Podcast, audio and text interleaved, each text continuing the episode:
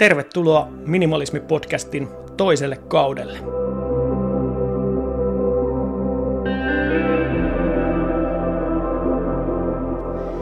Ennakkotiedoista poiketen tätäkin tehdään täältä mun kotoa yhdistetystä työ- ja teinin huoneesta. Alkukesästä oli vähän keskustelua ihan pienen mediatoimijan kanssa, että he rakentaa studio, jossa voisin jatkossa tehdä minimalismipodcastia, mutta ne suunnitelmat meni puihin, joten kotoa jatketaan.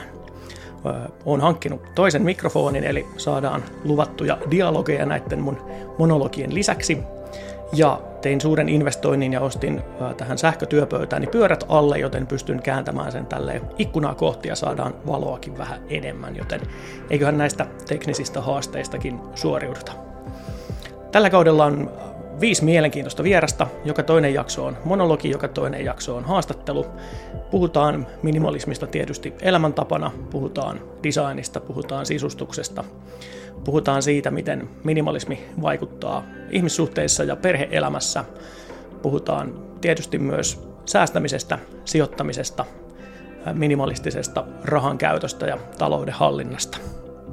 Ja sokerina pohjalla loppuvuodesta saadaan haastatteluun ihka oikea minimalistin lapsi. Kanssani asuva tytär suostui myös yhteen haastatteluun, joten sitä tiedossa isänpäivänä. Pysykää mukana, mukavaa syksyä kaikille. Kiitos kun kuuntelet. Moro!